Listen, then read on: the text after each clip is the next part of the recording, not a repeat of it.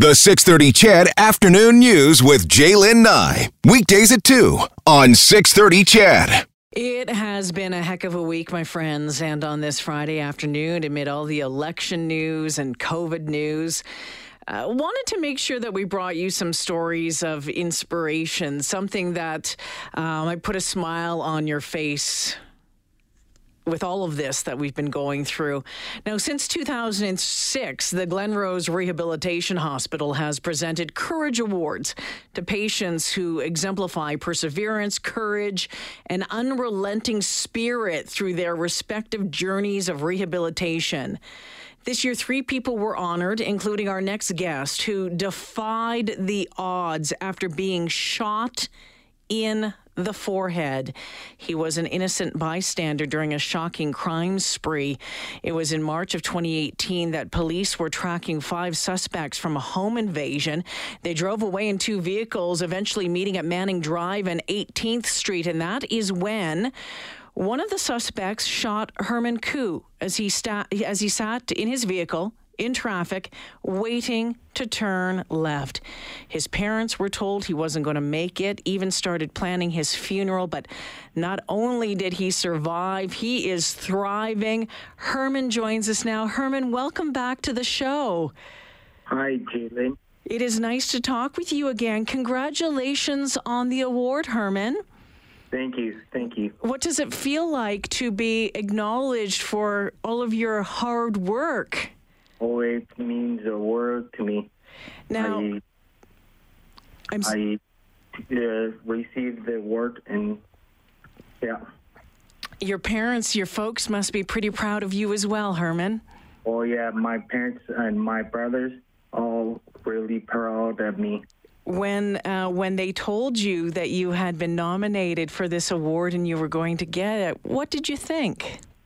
Oh, I thought I was uh, going to the hospital in person, but I over Zoom. It was a Zoom. It was a Zoom gala. That's right. Now, now, Herman, you don't you don't remember that night, and I think that's probably a, a good thing. Um, after after you were shot, you were in a coma and on life support for ten days. When when you when you came to. You, you didn't know how to, to talk or how to walk. And doctors, if I remember correctly, told you, told your parents that you wouldn't be able to do that ever again. Yeah. But you proved them wrong. yes. You proved them wrong. Yes, good thing. Yeah, it is a good thing. So tell us about what, how you were so determined to to. Oh, just get up every day and nothing is wrong. I tell myself I keep. I was in a wheelchair for about six weeks. Uh, then I learned to walk slowly, and then uh, I um, this were incredible. It is absolutely incredible. You learned how to walk again. You learned how to talk again, Herman.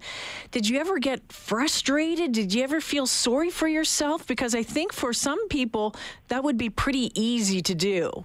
Uh, no, it's uh, what's uh, the past is the past. I can't deal with it, so I look forward to the future. I know uh, one of the things that you wanted to do again was to drive again, Herman. Oh, I'm driving, and it's awesome.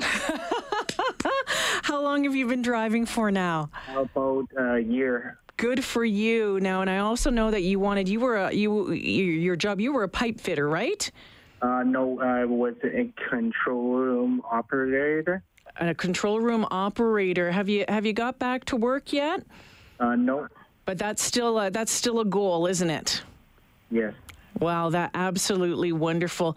Herman, what do you what do you tell people who you know might be facing a, a challenge, who who might think that they can't get through um, a tough time? What would your advice be to them?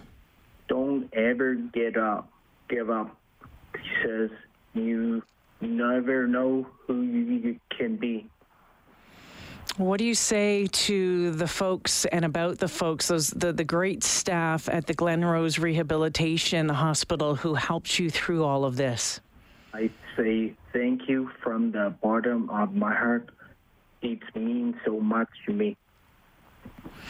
Herman Koo joining me this afternoon. Herman, congratulations once again, and it's wonderful to to talk with you again. Thank you for sharing your story, and thank you for proving and showing us all that despite the odds, but with lots of hard work and optimism and a great attitude, you can you can make it back. You can do it. You can do whatever you want.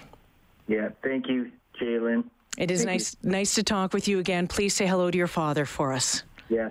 Thank, Thank you. you. Take care. Herman Koo joining us this afternoon. What a story. Shot. Can you imagine?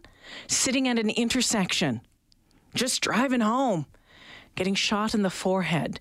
His parents were told that he likely wasn't going to make it. They had been planning his funeral.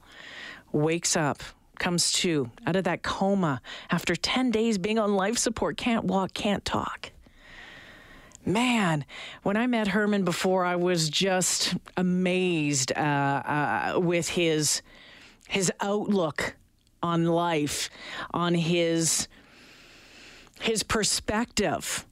You know, you heard what he said. What's in the past was in the past. I need to move on. He was determined to regain his independence, and he is doing so.